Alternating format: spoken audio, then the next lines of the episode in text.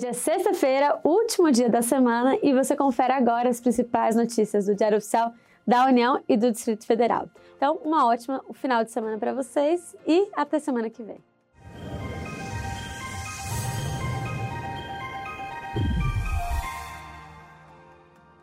Confira agora as principais notícias extraídas do Diário Oficial da União de hoje. Lei define critérios de distribuição de valores arrecadados com leilões de petróleo. De acordo com o texto, os recursos serão distribuídos da seguinte forma: 15% para os estados e para o Distrito Federal, o que representa dois terços via Fundo de Participação dos Estados e um terço via Lei Candi, 15% para os municípios via Fundo de Participação dos Municípios e 3% para os estados onde estiverem geograficamente localizadas as jazidas de petróleo. União contratará instituição financeira para gerir recursos decorrentes de multas ambientais. O prazo de vigência do contrato será de 10 anos, prorrogável por até mais 10 anos. As diretrizes de gestão e destinação dos recursos e as definições quanto aos serviços a serem executados serão estabelecidas em atos do Ministro de Estado do Meio Ambiente.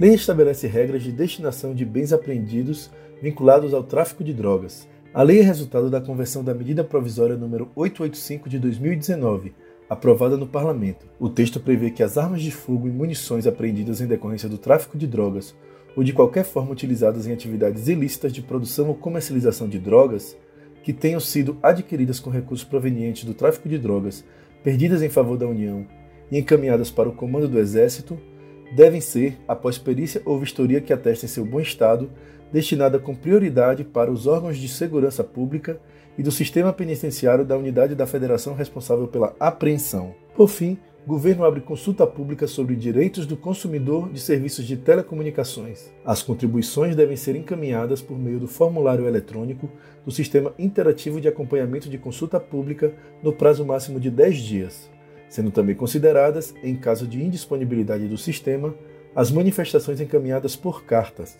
Tenham todos um bom dia.